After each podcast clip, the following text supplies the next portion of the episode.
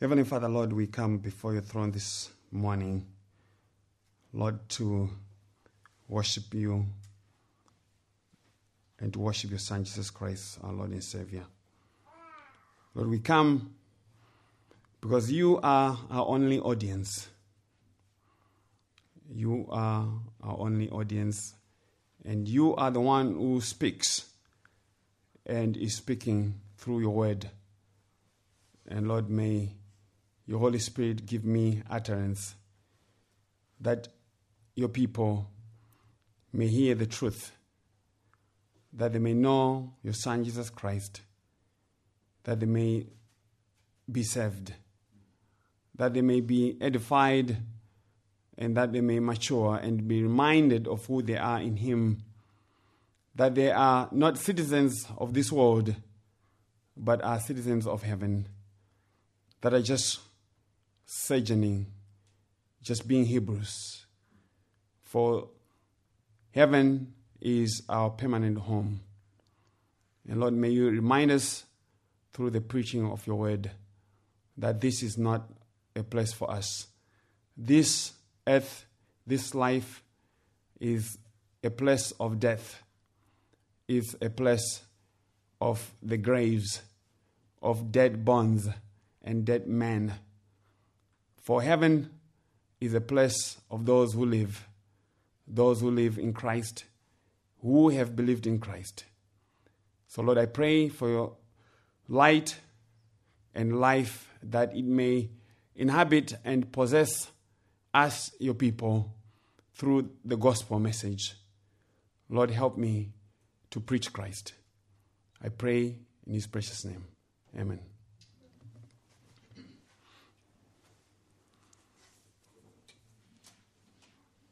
We are still in John.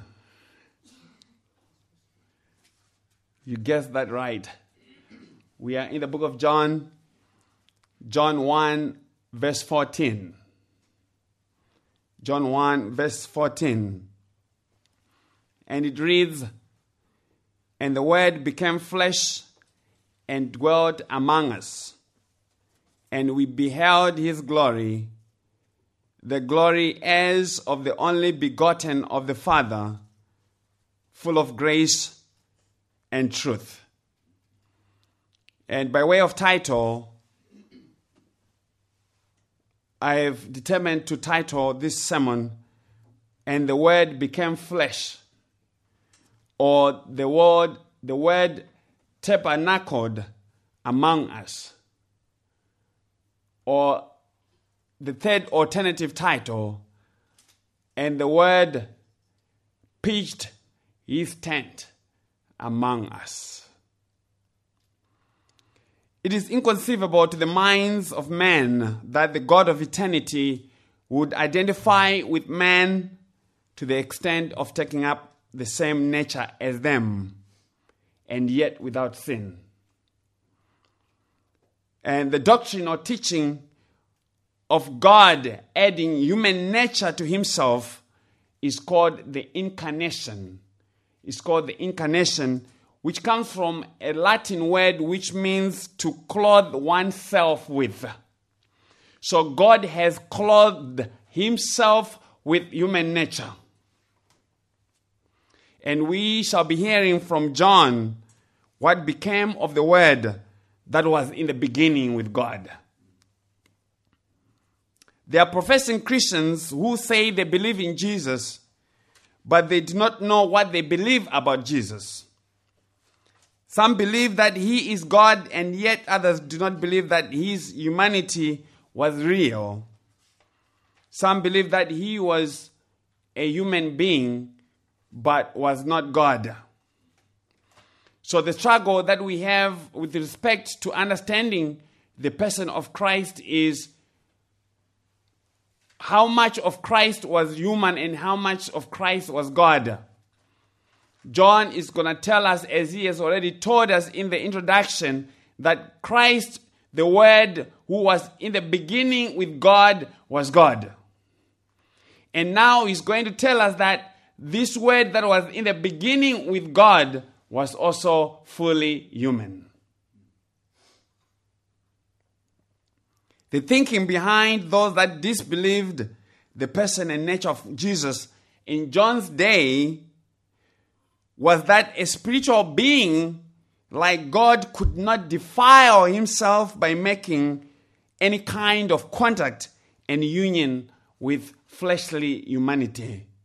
So basically, their thinking was God is spirit, and being a spirit, he is of such perfections that he could not make that kind of conduct as the apostles were preaching about Christ.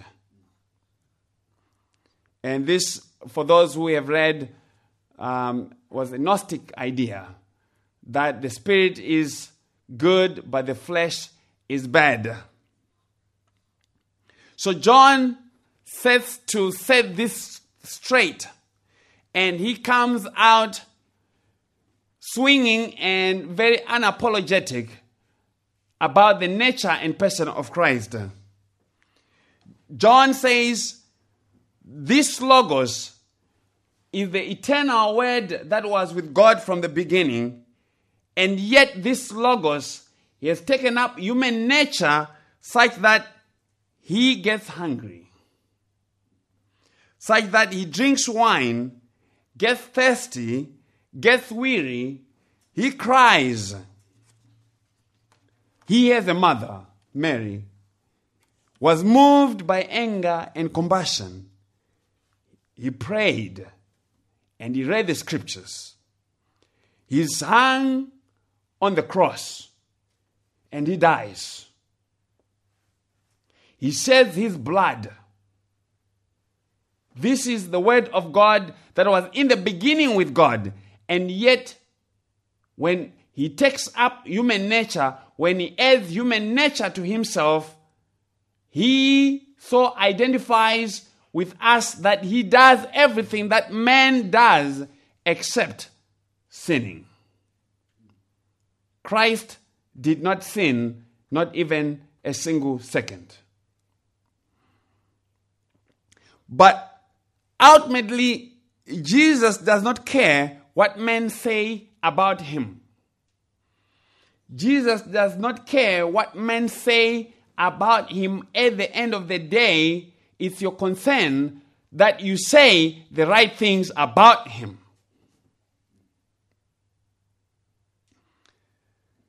Jesus says if you have to be saved, you have to believe and know him for who he is as the Logos, as the Word of God who became flesh, who is the Lamb of God, who is the life and light of man. And he would go on and say in John 6:45, and they shall all be taught by God, therefore everyone who has heard and learned from the Father comes to me. So the only way that you're going to know Jesus for who he is and believe him for who he is is if God the Father has taught you.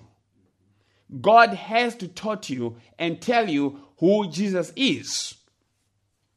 So John is going to answer both critics who say Christ could not have been God, which he has done in the introduction, and now he's going to tell us that this Christ, who was God, who is God, is human. And both natures find their fullness and perfection in Him. They find their fullness and perfection in Him and are in harmony with each other in the same person without any confusion. So, John has, in the beginning, started by going where nobody else went. He went back to the beginning of beginning, the beginning before the beginning, and gave this word a personal existence and a personality.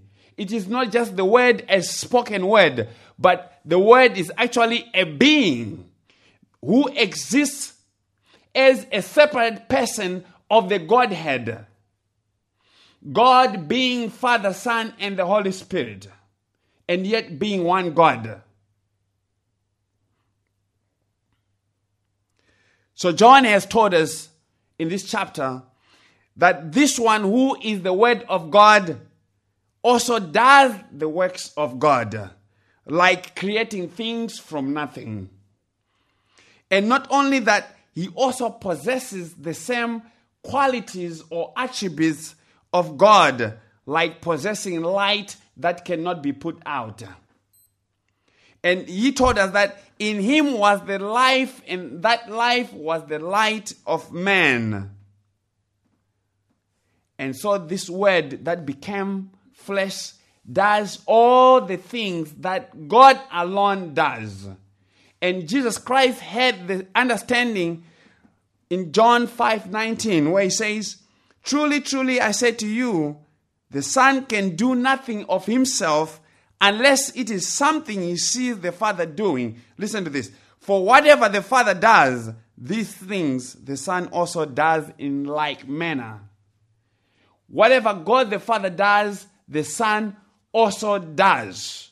Which means if it's creation, the Son also does the work of creation. What does that make Christ? It makes Christ God. And people will say, well, Christ never said he was God. It's because they can't read. He was always saying that he was God. So, having given us the excellency and the origin of the word and its relation to creation, you see that as you are reading the first chapter, we are told in the first three verses who Christ is. And then we are told that he is the one who created all things. And now John tells us his relation to man. What was Christ's relation to man? He goes beyond Christ created all things, he created man, but he also took up the same nature as man. And what we see here is that Christ shows some chief interest in man as the pinnacle of his creation. The God of eternity does not come and assume the nature of angels, but he comes and assumes the nature of man. He doesn't come and assume the nature of any other animal or any other created thing, which he could have done if he wanted to. But he comes and he assumes a nature uh, that is uh, a sinless nature of man. He identifies with us. Jesus Christ did not die for angels. Jesus Christ did not come and take up the same nature as angels. And the writer of Hebrews talks about that. That Christ was revealed for the sake of the descendants of Abraham and not for angels. So Christ, as the Logos, came in condescension and humiliation. And when we talk about the condescension and humiliation of the Word of God, we are saying God, by His very nature of being God, when He takes up any nature which is below Him, that's humiliation because God is perfect. And God is God all by himself.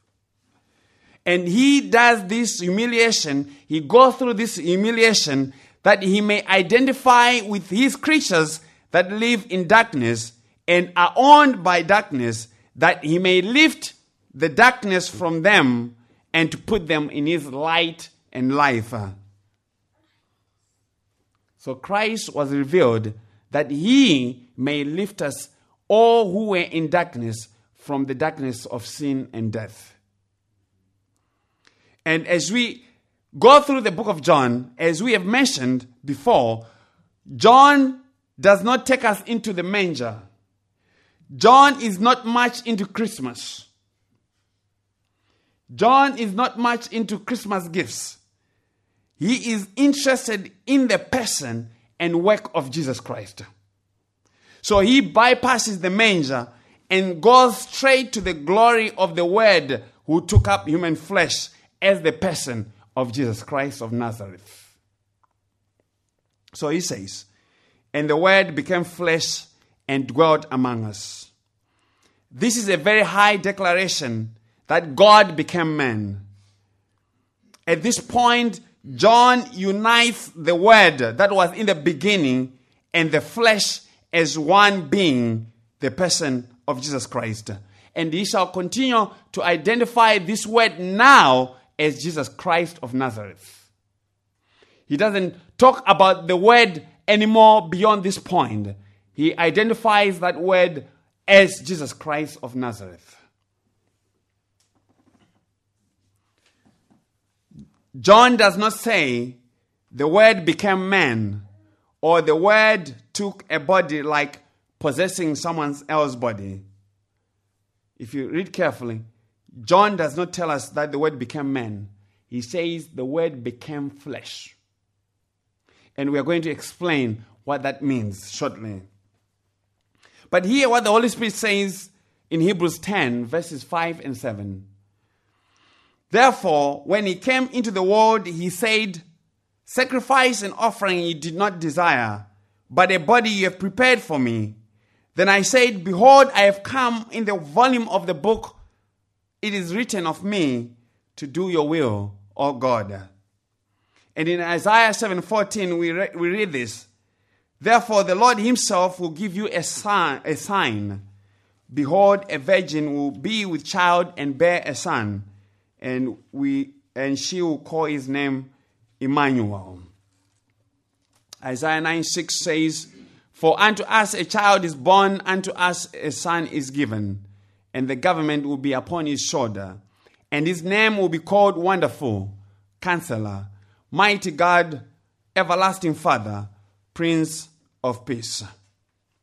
So this was Old Testament passages that were already anticipating the coming of this Messiah, but we are already being given hints of the nature of this Messiah. That he's not just being born of the Virgin, but he has these titles with him that communicate a lot more things about him that he's not just going to be a human being, but he's going to be more than that. He's going to be called the mighty God. His name is Emmanuel, God with us. God with us, God has tabernacled with us. So the incarnation of Christ was not the virgin birth. The incarnation of Christ was not the virgin birth. Rather, the virgin birth was just the means and the sign by which the incarnation happened, as what Isaiah said. The sign was there is going to be a virgin who is going to give birth. And the child that will be born will be called Emmanuel. So the virgin birth was a sign of the incarnation of Christ. So, the body that Christ had, where did he get it from? Where did Christ get his body from? Listen to Matthew 1, verse 20. But while he thought about these things, that is Joseph, behold, an angel of the Lord appeared to him in a dream, saying, Joseph, son of David, do not be afraid to take to you Mary your wife, for that which is conceived in her is of the Holy Spirit. So the birth of Christ was not made by Mary. Otherwise, he would not be sinless. Because Mary was a sinner just like you and I.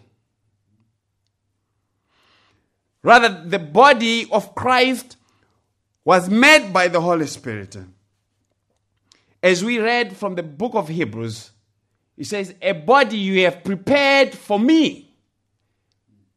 A body you have prepared for me. I come to do your will, O God. For it is written in the scroll, in the scroll of the book, it is written about me. So the body of Christ was made by the Holy Spirit. The body of Christ was made by the Holy Spirit. And the body of Christ also was preserved by the Holy Spirit even when he died. Because we know from the scriptures, even Apostle Peter would quote from the Psalms and say, You will not let your Holy One to see corruption. So Christ never decomposed. His body never started to decay as he was in the grave. His body was sinless, and so it could not decay. The Holy Spirit preserved the body of Christ. So the virgin birth was the evidence that Jesus Christ was God in the flesh. The virgin birth was the evidence that Christ Jesus was God in the flesh. So John says, and the word became flesh. Apostle John uses the word flesh in a different way that Apostle Paul uses it. Apostle Paul uses flesh in a negative sense to denote the sinful human nature. So, in the understanding and theology of Apostle Paul, the flesh is used in a negative way to say sinful human nature. However, Apostle John uses it to say human nature, a nature of being. So, like God has a nature of being as God, angels have a nature of being as angels, and humans have a nature of being as human beings. This is how John is using flesh. He is saying this Christ actually took the fullness of the nature of humanity. So the Logos took another full nature of being to itself. He added something to himself that he did not have before. So the word became flesh can also be phrased as the word tabernacled among us. That is the same word right there that is being translated. The word became is tabernacled among us. And by this, Apostle John is drawing you to the Old Testament. And to tabernacle is to pitch a tent. There's a lot of allusions and associations with the Old Testament tabernacle here that John would want us to have, where Israel, through the Levitical priesthood, would meet with God. They met God in the tabernacle, and God came to meet his people in the tabernacle. So now God has come to pitch himself among his people in a deeper way than that structure in the Old Testament. He has come and pitched himself right into the nature of man that man may draw near to God by him. But there's more to understand. There's more to understand. When the tabernacle was first set up, uh, we read in Exodus 40, verse 34, that the glory of the Lord filled the tabernacle. The glory of the Lord filled the tabernacle. There was glory that was associated with the presence of God in the temple, and this was called the Shekinah glory. And Shekinah means dwelling and is used in reference to God dwelling among his people. So John comes and says all the representations of the tabernacle and the visible manifestations of God among his people, those visible manifestations of God are called theophanies. And John says those manifestations are now being perfectly fulfilled in the person of Jesus Christ, of which the two natures are important to it. In the Bible, a theophany, spelled T H E O F H A N Y, is a manifestation or visible appearance of God to man in a tangible way to the human senses, often but not always in human form. we have examples like the pillar of cloud and fire that the children of Israel had as they were going out of Egypt. And we also have a visit by angels, angelic beings showing up as men. And we had the angel of the Lord. And if it was an angel of the Lord, and the person who met with that angel of the Lord worshipped that angel, and the angel accepted the worship, that one we call the pre incarnate Christ or a Christophany, the appearing of. A Christophany, the appearance of Christ. So John tells us that now the new place of the dwelling and full appearance of that glory is Jesus Christ as God and man. John sees Jesus as the new meeting place of God and man. And if God and man have to meet, they have to meet in Jesus and not in Moses.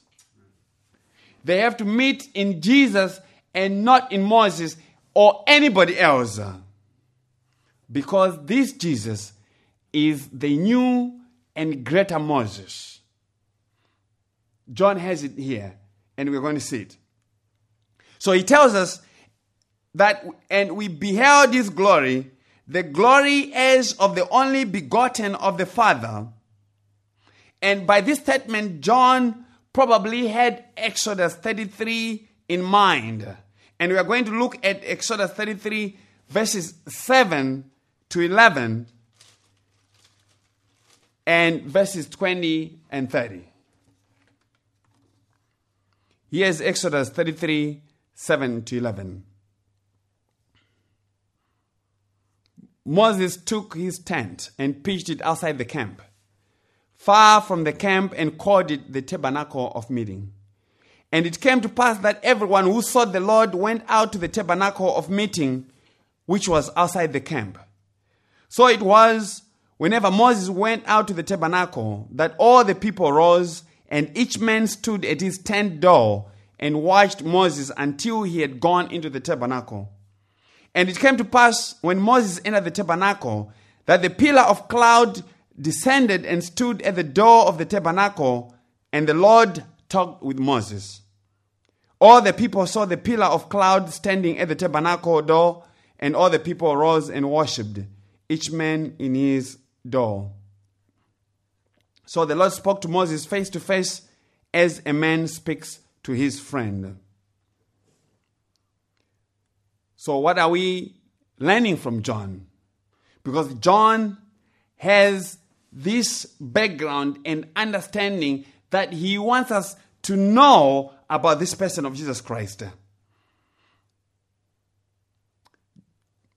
From verse 7 in Exodus 3, we read that everyone who sought the Lord had to go to the tabernacle of meeting everyone who sought the Lord had to go to the tabernacle of meeting. They had to go to the appointed place of meeting with God. Even so, now God has appointed and pitched his tent that anyone who is seeking the Lord may go and meet with him there. So none shall seek the Lord outside the appointed place of meeting, who is Jesus Christ. None shall meet the Lord anywhere else other than the appointed place of meeting, who is Jesus Christ. But why was the tent pitched outside the camp? But the instruction is very clear that the tent was always going to be pitched outside the tent of Israel, outside the camp of Israel. Here's Hebrews 13, verses 11 to 13. For the bodies of those animals whose blood is brought into the sanctuary by the high priest for sin are burned outside the camp. So you see, even the animals are burned outside the camp. Therefore, Jesus also that's the connection. That he might sanctify the people with his own blood, suffered outside the gate. Therefore, let us go forth to him outside the camp, bearing his reproach. What was the problem with the camp? Why could the tabernacle not be pitched in the tent? I mean, in the camp. The camp had issues. The camp had problems because it was inhabited by the sinful and unclean. It was not holy, it was inhabited by sinful men. So, going outside of the camp was a type of separation from sin. The animal sacrifices that typified Christ were offered outside the camp because Christ was to be offered or crucified outside the city of Jerusalem. And the tabernacle was pitched outside the camp also because Christ, who is the true temple and tabernacle of God, was holy, harmless, undefiled, and separate from sinners, according to Hebrews 7:26. So John says, And we beheld his glory, the glory as of the only begotten of the Father. And we beheld his glory, the glory as of the only begotten of the Father. In this chapter, Exodus 33, if you read the whole conversation, Moses wanted to see the face of God. That's the hallmark of that chapter.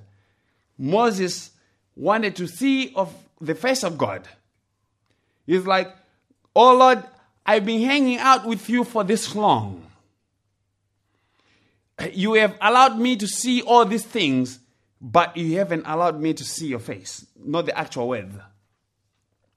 So, here, part of the conversation Exodus 33, verses 20 to 23.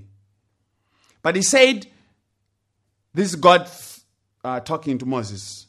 You cannot see my face, for no man shall see me and live. And the Lord said, Here is a place by me, and you shall stand on the rock. So it shall be, while my glory passes by, that I'll put you in the cleft of the rock, and I'll cover you with my hand while I pass by. Then I'll take away my hand, and you shall see my back, but my face shall not be seen. I want you to catch this. John says, And we beheld his glory, the glory as of the only begotten of the Father. So in John 1, verses 14, 17, and 18, John has Exodus 33, verses 20 to 23 as the background. Watch this. Verse 14 in John 1. And the Word became flesh and dwelt among us, and we be beheld his glory. John beheld the glory of God in Christ, which Moses could not. Verse 17, 18. For the law was given through Moses, but grace and truth came through Jesus Christ. And he says in verse 18, and no one has seen God at any time. No one has seen God at any time the only begotten Son who is in the bosom of the Father, he has declared him or explained him. So Moses wants to see the face of God, but he is told in verse 20, You cannot see my face, for no man shall see me and live. So what do we see? Moses only could behold the glory of God from behind. Moses could only look at God from behind, and even so, from the cover and safety of the rock in which he was placed by God Himself. And if you and I have to see God, He has to put us in the rock who is Christ Jesus. You cannot see God outside Christ Jesus. He says to Moses, You cannot see my face because if you see my face, you shall die. But if God has put you in Christ Jesus, and, this is how God puts you in Christ Jesus, He has chosen you in Christ and put you in Christ before you were born. God put you in Christ Jesus, who is the rock. The rock that is being talked about here is not just a piece of rock. It's Christ Jesus who is the rock.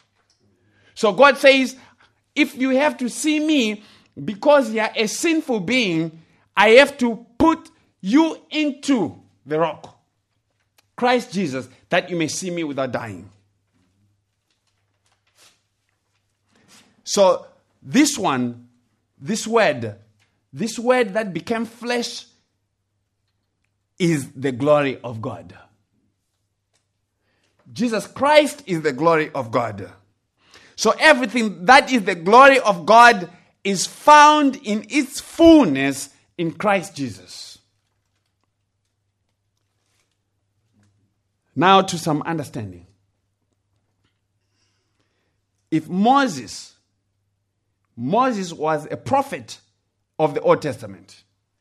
Moses is the one that received the law from God. And as the mediator of the law, that is what we mean when we say Moses is a mediator. We are saying he received the law from God and then he gave it to the children of Israel. If Moses, the mediator of the law, could not see the back of God with the law because he is the representation of the law. And with the law, he could not even be allowed to see the back of God. But the one that comes as the word of God, he has seen God and has made God known. He has explained God.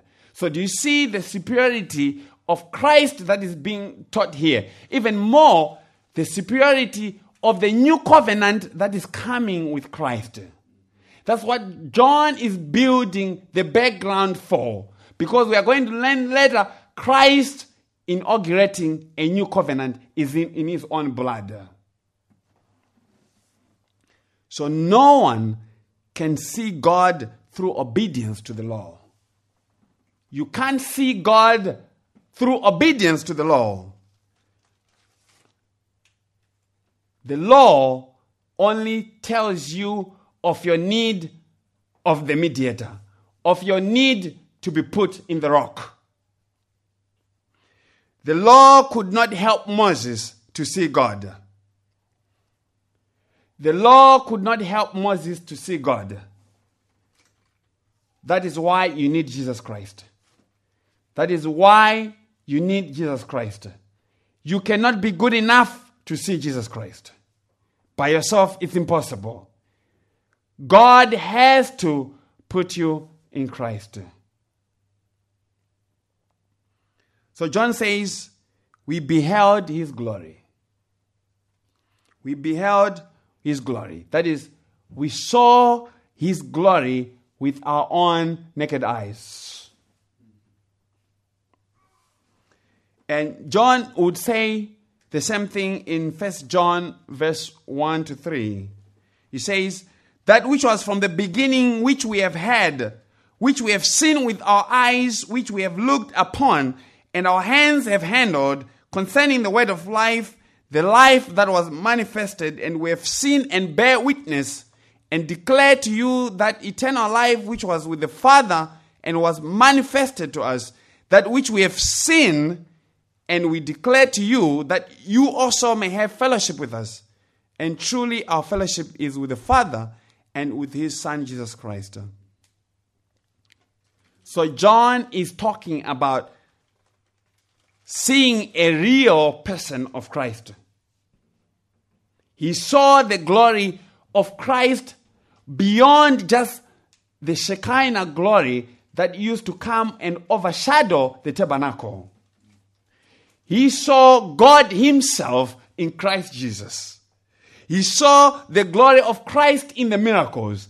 Christ turning water into wine. Christ healing the blind. John saw that. But even more, John saw the glory of Christ unveiled at the Mount of Transfiguration because he also was there with Peter and James. But in the teaching of John, the ultimate glory of Christ was not going to be in the miracles. The ultimate glory of Christ was going to be on the cross.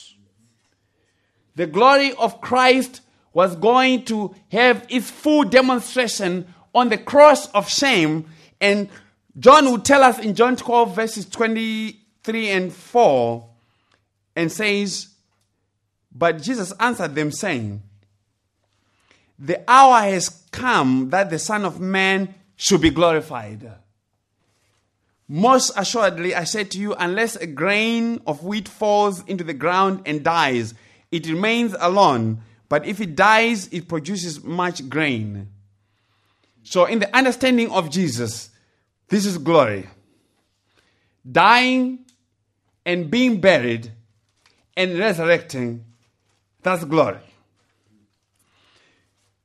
And Jesus himself saw the cross as the ultimate show of his glory and God's glory. Listen to John 13, verses 31 and 32. So when he, that's Judas, Judas Iscariot, had gone out, Jesus said, Now the Son of Man is glorified, and God is glorified in him. If God is glorified in him, God will also glorify him in himself and glorify him immediately. So, glorify is used five times in just two verses. The glorification of Christ was in the cross. So, you see, the cross of Jesus is the glory of God.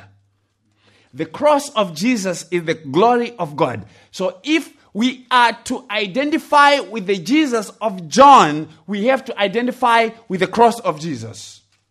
So when we are teaching and we are preaching about Jesus, and we are not teaching and preaching about the cross, we are not preaching Christ.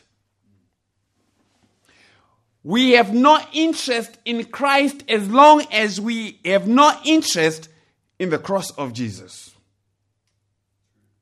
So to reduce Christ, the cross of Christ into something other than what Christ makes of it is not to have the interest of Christ. So the teaching that we have out there of making Jesus a vending machine, making Jesus a bakery of free loaves of bread, that has nothing to do with the cross. The prosperity gospel and the health and wealth now, your best life now teaching, is not the gospel. That has nothing to do with Christ Jesus. Because there's no glory in it. The glory that Christ is talking about is Him getting onto the cross as our substitute and getting punished by God for our sins that we may be delivered from them. That's the glory of Christ.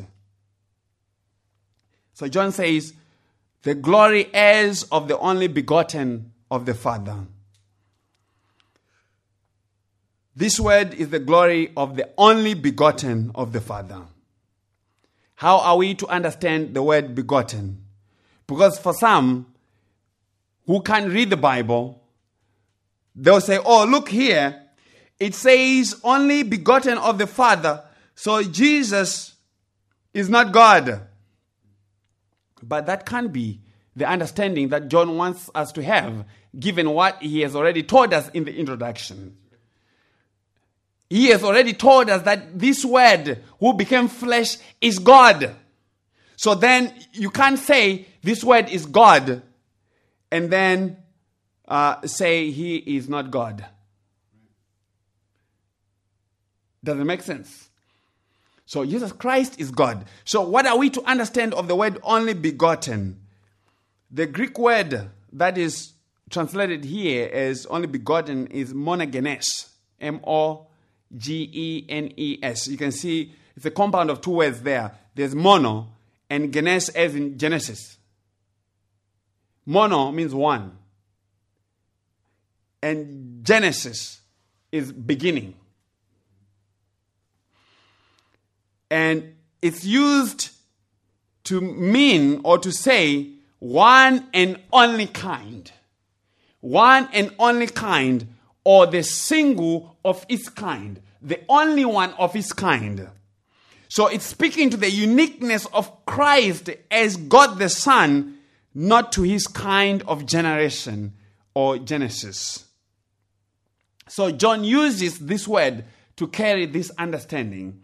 And even Luke uses the same word to carry the same understanding. In Luke 7:12, it's used of a certain widow whose son had died.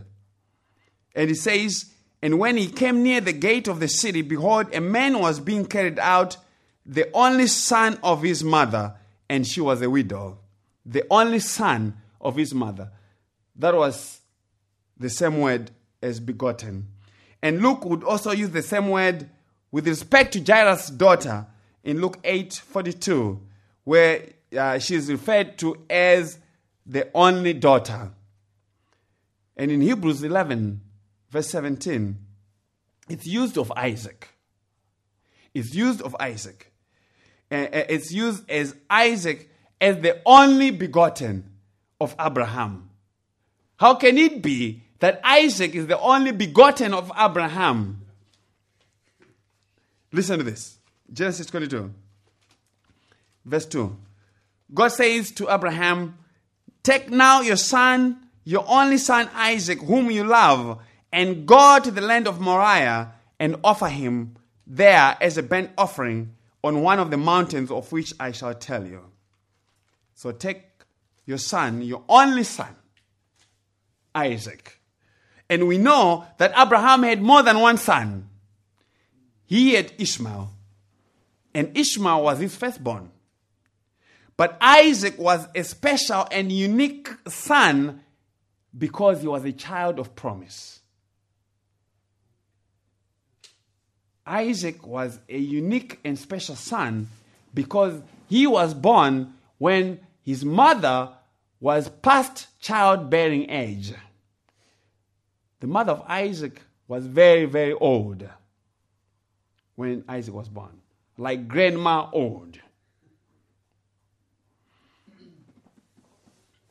So there's a unique character and quality to the relationship between the Father, God the Father, and the Son Jesus Christ. And John is going to tell us more about that relationship, uh, and he's going to say, um, he's going to give us this record of Jesus saying, I and my Father are one. And he would say, He who has me has my Father also. So the Father and the Son have this unique relationship such that whatever you do to the one, you do to both. If you believe in the Son, you believe in the Father. If you believe in the Father, you believe in the Son. They are inseparable. John says, We beheld his glory.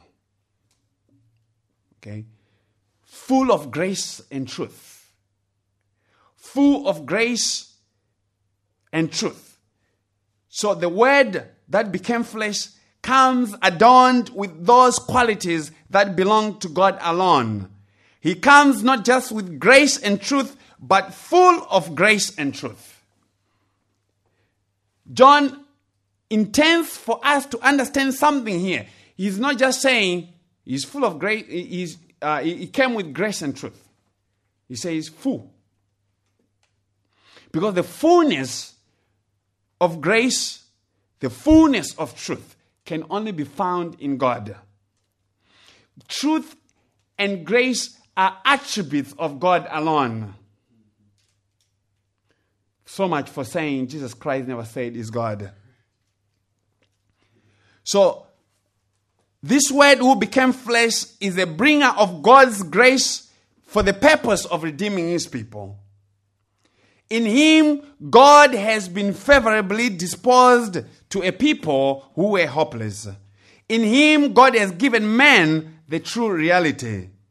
Reality is only found in God who created all things.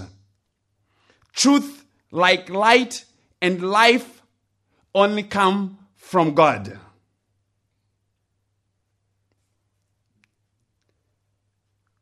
So, John gives us a higher and different dimension of truth. We can say, well, your mother is Rebecca. That's true. That's a true statement. But John gives us a different understanding of truth beyond just saying something that's correct. He is saying truth is a person.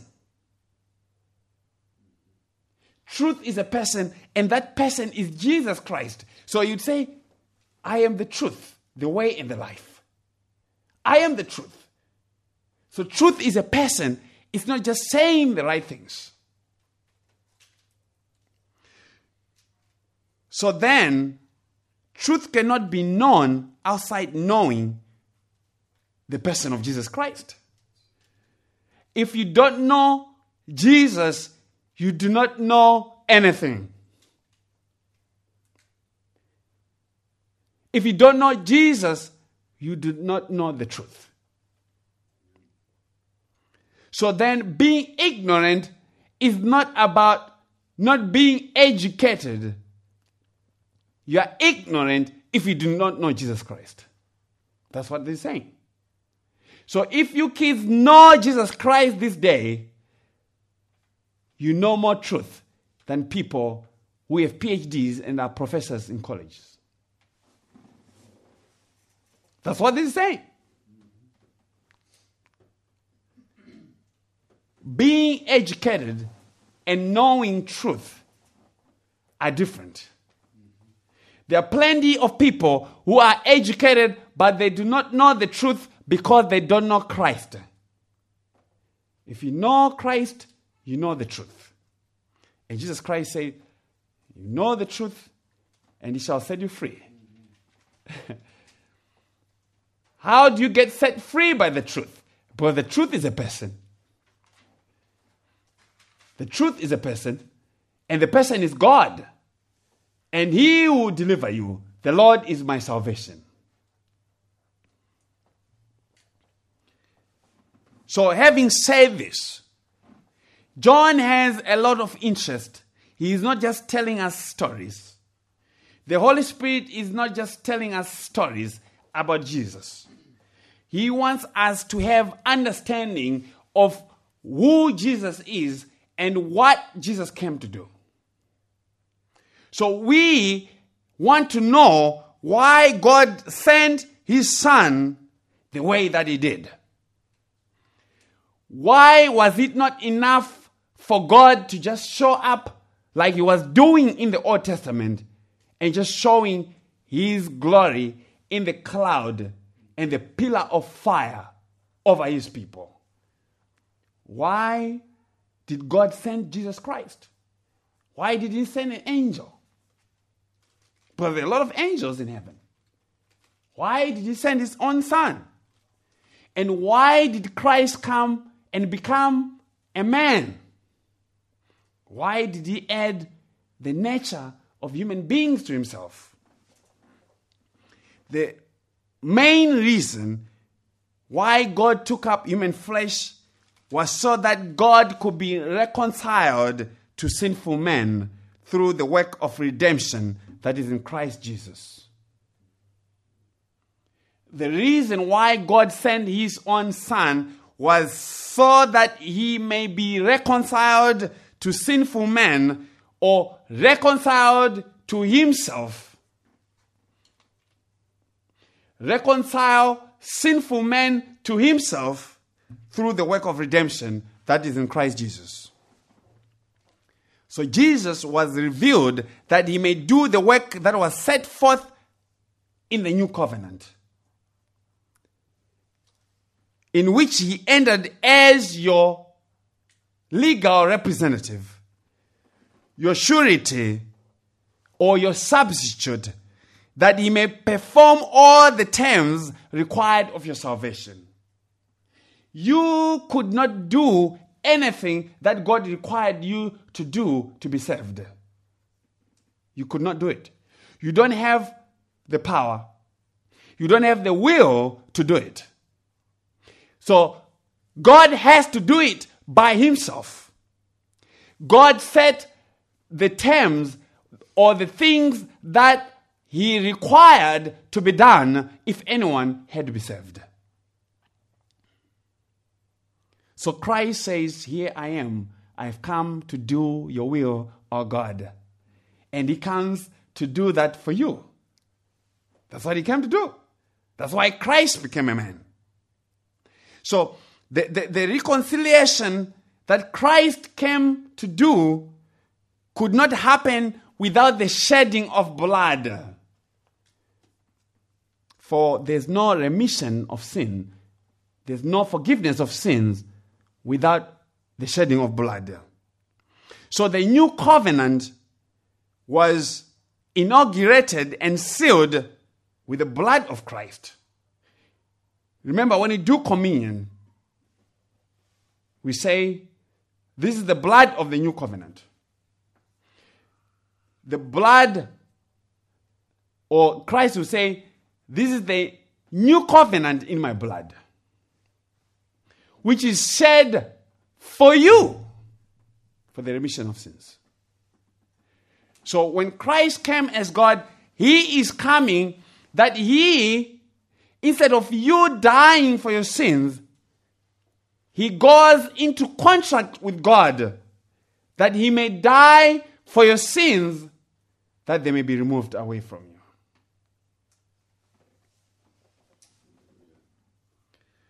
But when we're talking about dying for sins, we are not saying anything can just die for sins.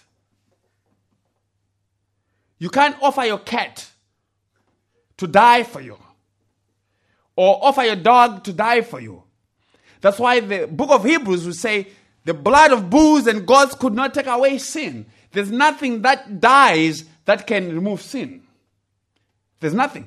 Nothing in the created world that can die can remove sin. Christ Himself has to come and die for you that He may remove sin. And we know from the scriptures, from Genesis, that man had been separated and made strangers and enemies with God through the sin of Adam. The first Adam, we call the federal head of all humanity, had brought a curse of death and darkness on all of us, on all of humanity, of all men and women and children who were born after them. And God had judged and condemned all humanity as guilty of this transgression. And he had condemned them to death. And this is the first imputation of sin. When we say imputation, we are saying the sin of someone else is reckoned to somebody else. So when Adam and Eve disobeyed God in the garden, God sees them as you doing it too. That's imputation. So the first imputation of sin was the sin of Adam to us, us who are his descendants. And then the second imputation of sin was our sin unto Christ. Our sin unto Christ. Christ, who was sinless, took up our sin. And then, in turn, we had a third imputation, and that was not sin, but the righteousness and obedience of Christ to us. So we did not have any righteousness. If you had an account, like a bank account that said Clarissa, it didn't have any money in it. It didn't even have any penny. There was nothing in it. Okay? Nothing. But this is what Christ did. He came and he put something in it. And he put his own righteousness in it. And he filled your bank account with so much righteousness that you can't use it all in all of eternity. Now, if the condemnation that is in Adam has to be lifted, one innocent like the first Adam had to be raised. Because when Adam was first created, he was innocent and sinless. And now that he disobeyed God, he died.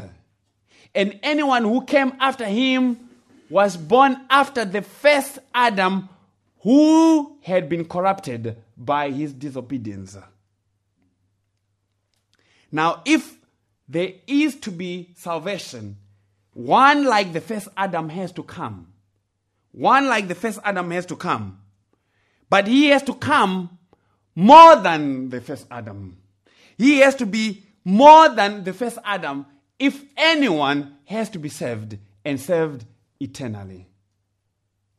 And since there was no other sinless Adam that could be found from the stock of the fallen, there was only one way by which men could be saved.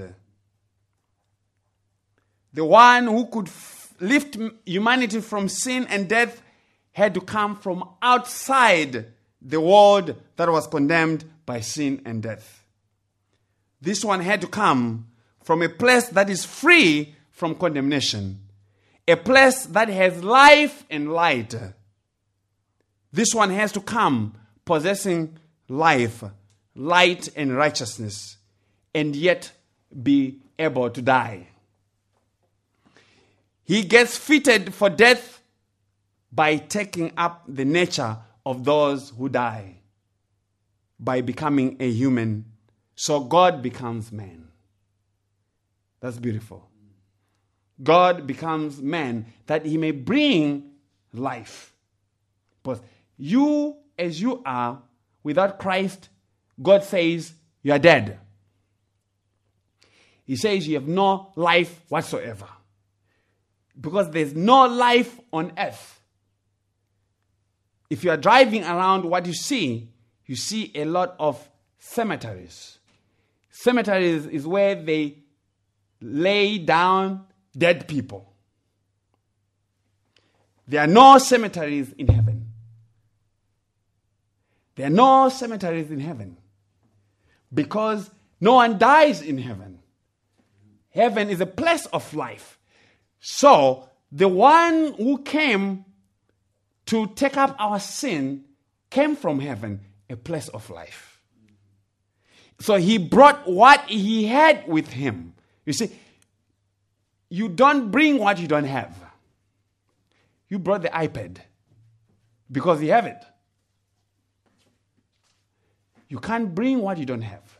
So Christ, as God, brings what he has. And what did he bring? He brought life, light, righteousness. And that's what he has given you and me. In Genesis 3:15 in Genesis 3, verse 15 and 16, we hear of the promised redemption through the seed of a woman.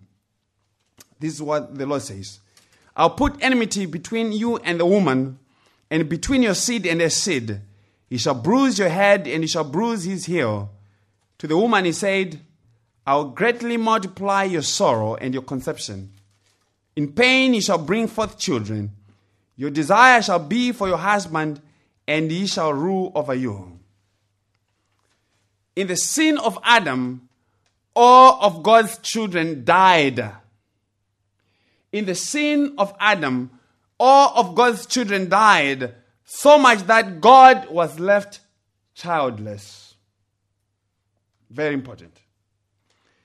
When Adam sinned, God was left with no children.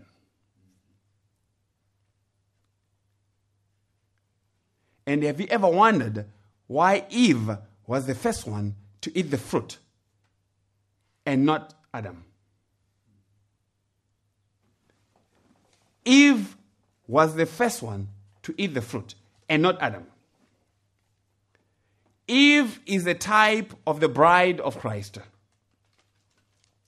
of which the first Adam was a type of Christ. We know that from Apostle Paul. So if Adam is not to lose his only bride, if remember what the promise of God was to them on the day that you eat from this tree, you shall surely die. You shall surely die. So Eve has eaten, so the judgment is already on her to die. So if Adam is not to lose his only bride, he also has to enter into the same darkness and condemnation as has been entered by his bride. Oh, that's beautiful. If, if, if Adam is not to lose his bride, he also has to enter into the same darkness and condemnation as his bride. So Adam had to eat the fruit. He had to eat the fruit that he may be together be condemned and joined with his bride. He has to suffer darkness also for the sake of his bride. And remember at this time, as Eve has eaten the fruit, we have two people here who are in two states of judgment. The bride is condemned, the Adam is still innocent. The bride is condemned, Adam is still innocent. So, what happens? The Adam who is innocent has to eat the fruit that he may be condemned together for the sake of his bride. That's beautiful. so, Christ, who is the second Adam, whose bride has eaten and has been plunged into the darkness of sin and death, is the only one innocent left.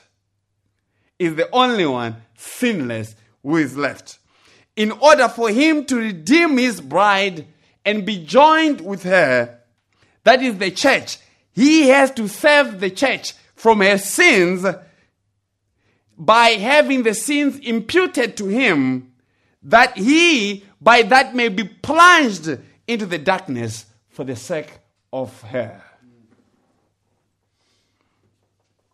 So God has to come and be born by a woman he is the seed of the woman, but in being born by a woman, he takes upon himself the curse and responsibility of bearing children to God. Eve was supposed to multiply and be fruitful and bring children to God, but through her disobedience and Adam, she lost the right to bring forth children to God. Remember what God has said Go forth and multiply. Give me, raise more children for me. But he failed. Now, God has to do it himself, as in the beginning. So John says in John 1 12, 13, but as many as received him, to them he gave the right to become children of God, to those who believe in his name, who were born not of blood, nor of the will of the flesh, nor of the will of man, but of God. So man could not bring children to God anymore because their image had been distorted by sin. The parents are distorted, and so are the children. The apples don't fall very far away from the tree. The whole lamp of door is fouled, and so Job would ask, Who can bring a clean thing out of an unclean? No one. So you children are crazy because your parents are crazy. That's what that is saying. You are crazy because your parents are crazy. Apples don't fall far away from the tree. Right? So God has now to give birth to children to Himself through Jesus Christ. And listen again to the curse in Genesis. Listen again to the curse. It says, I'll greatly multiply your sorrow and your conception. In pain you shall bring forth children. In pain you shall bring forth children. To who? To God. And to this, Jesus would say in John 16 21, a woman, when she is in labor, has sorrow because her hour has come. But as soon as she has given birth to the child, she no longer remembers the anguish for joy that a human being has been born into the world. So Jesus sees himself as going on the cross to bear children to God.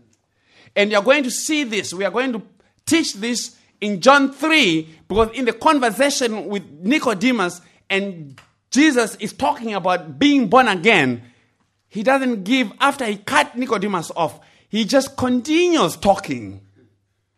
And when he continues talking, he ends up talking about the cross. Just as Moses raised the serpent, so shall the Son of Man be raised that is talked about in the context of a new birth. So, the raising of the serpent in the wilderness, so that those who looked at it lived. In Jesus' understanding, is a type of what is about to happen to him. Is a type of his ministry on the cross. So, it's a type of child delivery.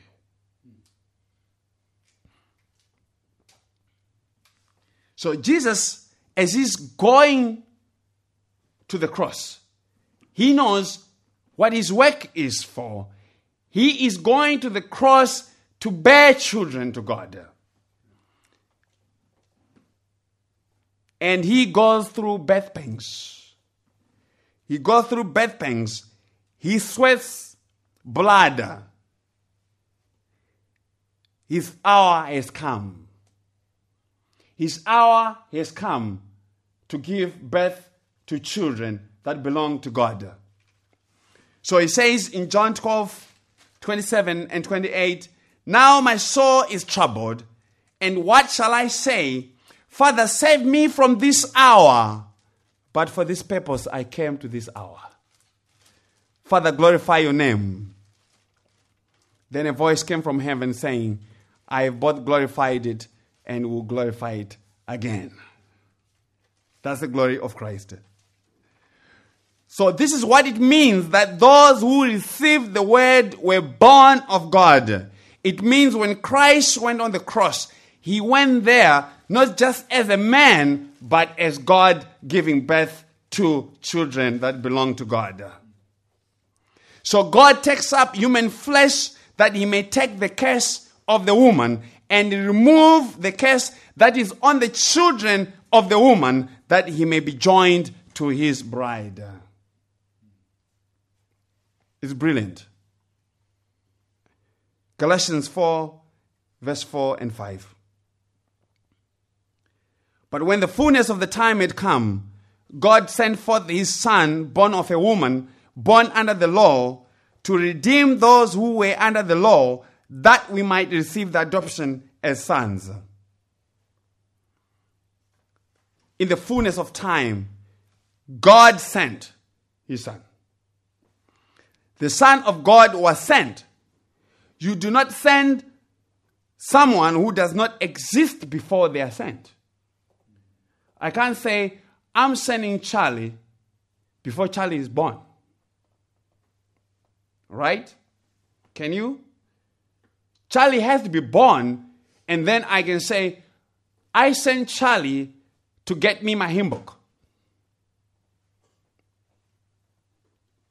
So, this is saying the one who is sent is existing before they have been born. So, Christ existed before he was born.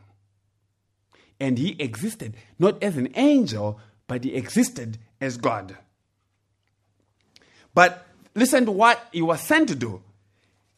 He came from God for the purpose of redeeming us from the curse of the law. But not only that, that we may receive the adoption as God's sons. And this is the same thing that John said in John 1:12 that those who received him to them he gave the right to be called children of God. So you and I lost our sonship to God through the first Adam. We became children of the devil, not of God. And for us to be called the children of God again, we needed to be restored to God. We needed to be born again by God, not by our mother. We needed to be born again by a man. So, we were born by a man. Born, a man got pregnant and gave birth to children who belong to God. So the next time we have a sermon called When a Man Got Pregnant and Gave Birth to Children. Jesus Christ is the man.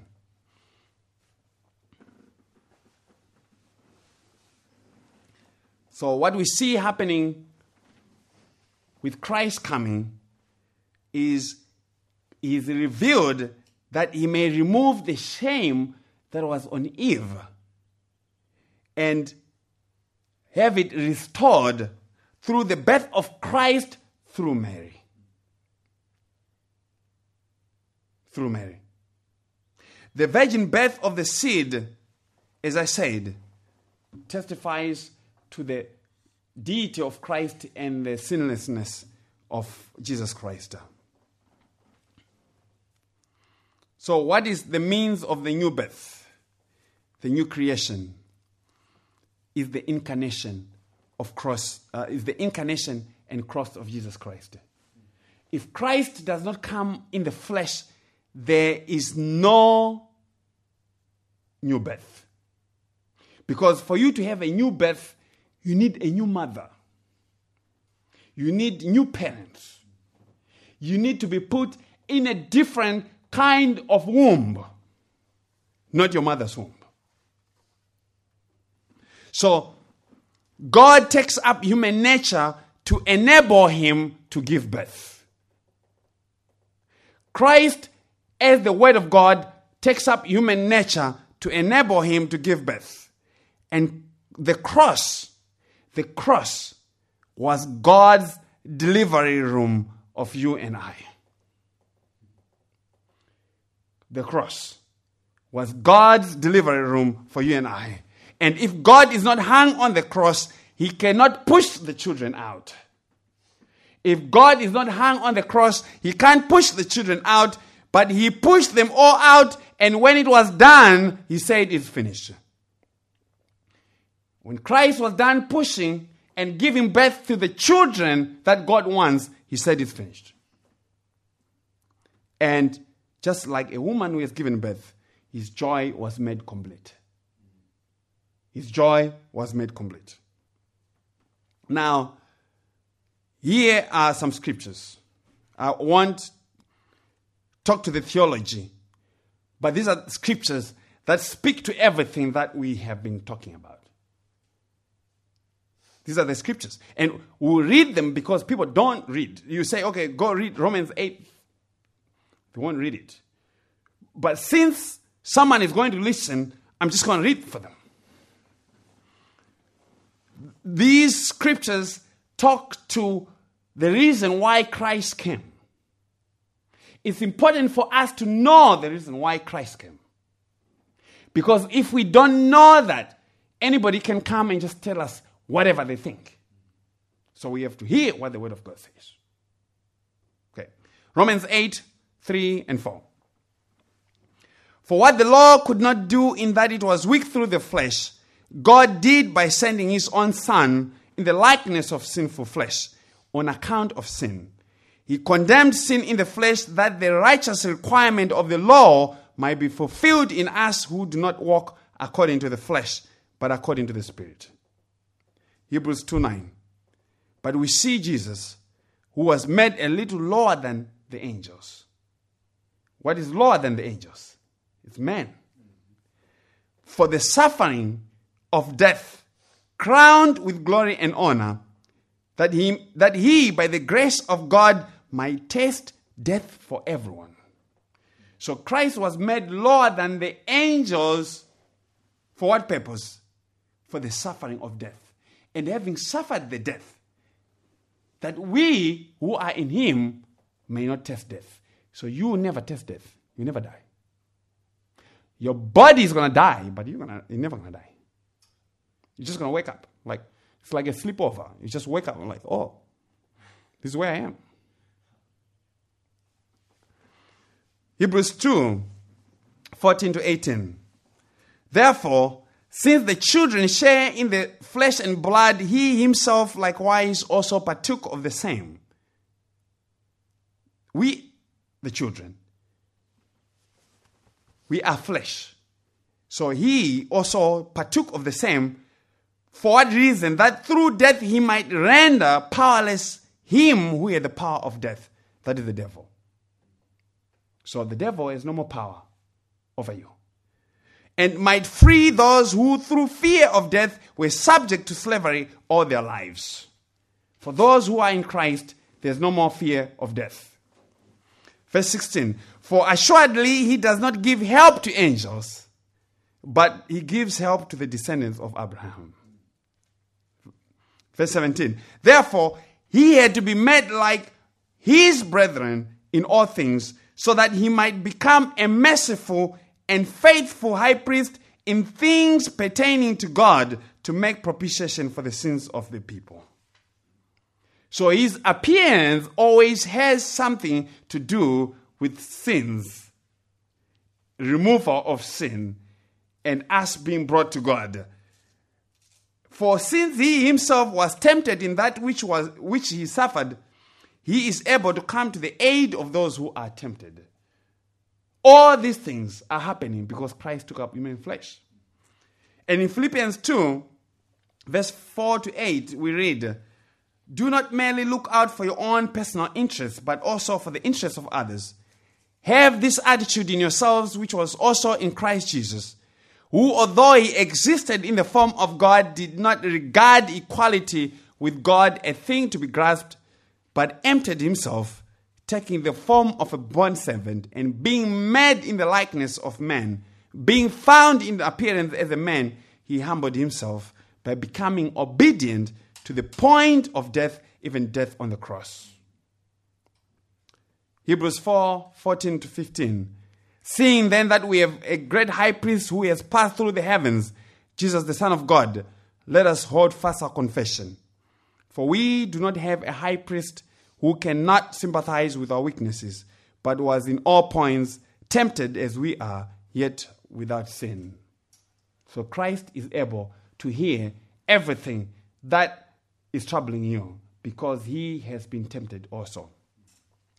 So, in closing, the incarnation, the incarnation, which is God clothing himself, taking human nature like a jacket, and he put it on himself that he may be like us, was that was so that he could be qualified to be our high priest.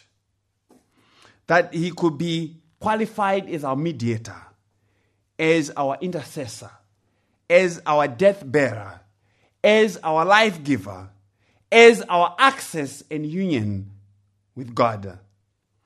And a high priest has to identify with the weaknesses of those that he represents. And for this reason, also Christ took up human flesh that he may be a perfect high priest, not just a high priest, a perfect high priest. And it is because of this identification with human weakness that God says, Come to me. He says, Come to me, all who are weary and heavy laden, and I'll give you rest. I know that you are burdened by sin and you are afraid to approach.